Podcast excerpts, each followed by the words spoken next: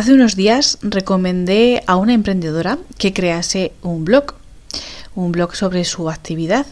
Me miró con cara de ¿pero qué dices? Me dijo ¿pero los blogs no están muertos?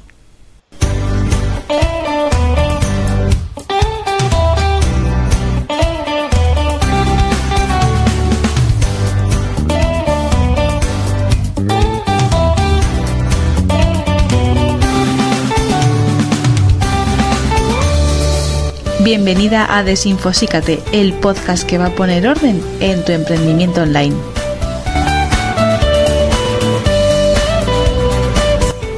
Hola, soy María Pilar, fundadora de la comunidad Emprender No Duele. Madre, trabajadora por cuenta ajena, emprendedora y enamorada del marketing online. Estoy deseando compartir contigo el paso a paso que te ayude a sentar las bases y poner orden en tu emprendimiento digital. ¿Quieres vivir de tu pasión mientras trabajas por cuenta ajena? Planifícate y disfruta. Comenzamos. ¿Quién quiere crear un blog cuando ahora lo que se llevan son las redes sociales? Estoy segura de que esta pregunta te la has hecho tú, así que he decidido crear este episodio del podcast para darte mi punto de vista y la apoyaré en esta información.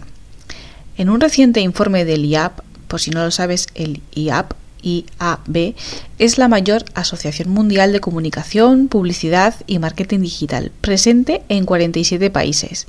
Y esta asociación publicaba que el 84% de los encuestados había comprado un producto tras leer el post de un blog. Cuando los blogs empezaron era totalmente diferente a lo que es un blog ahora. Antes un blog, la idea que tenemos es que era como un diario personal y ahora no lo es. La gente creaba blogs y explicaba lo que comía, dónde viajaba, los productos de belleza que, usaba. Los, los blogueros ahora son youtubers o instagramers.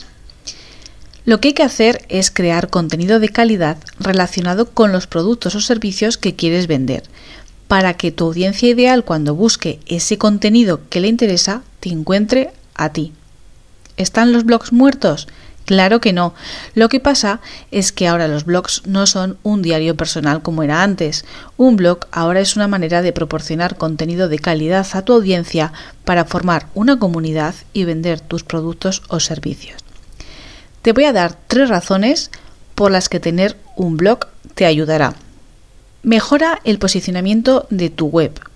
Si mejoramos nuestro posicionamiento, el famoso SEO, recibiremos más visitas en nuestra web y que nos visite gente es bueno, muy bueno. 2. Captar suscriptores a tu newsletter. Puedes crear un lead magnet en tu blog. Para quien no lo sepa, un lead magnet es contenido de valor que entregamos al usuario de forma gratuita a cambio de sus datos de contacto. Le damos ese recurso gratis de mucho valor para nuestro usuario y de ahí pasan a nuestra lista. Esa sí que es tuya, no como la cuenta de Instagram. 3. Posicionarte como un experto en tu sector. El tener un blog te da la oportunidad de demostrar que eres una auténtica profesional en lo que haces. Es el canal perfecto para trasladar todo tu conocimiento. Así que, ¿están los blogs muertos? Pues claro que no. La gente sigue buscando en Google la solución a sus problemas y lo que la gente busca es contenido de calidad que pueda, pues eso, solucionárselo, ayudarles. Ahora me dirás, es que no tengo tiempo de crear un blog, es que ya publico en Instagram, no sé qué contar en un blog. Jolín, si lo tienes ahí. Venga, super tip. Crea un artículo para tu blog. ¿Qué te puede llevar? ¿Una hora? Vamos a poner que, venga, el primero te cueste una hora y media. Extrae la esencia, no tampoco la esencia, pero el resumen, lo básico, para Instagram. De ahí para grabar un vídeo, para compartir en stories. Si es que no necesitas mucho más tiempo y el contenido de tu blog, del contenido de tu blog, beben el resto de canales de comunicación. Hazme caso, crea tu blog, comparte tus conocimientos, hazte un referente, haz que te encuentre Google y que la rueda gire. Quiero agradecerte que hayas llegado hasta el final de este episodio y me gustaría que pudieras valorarlo con 5 estrellas para que así crezca y pueda llegar a más emprendedoras que lo necesiten.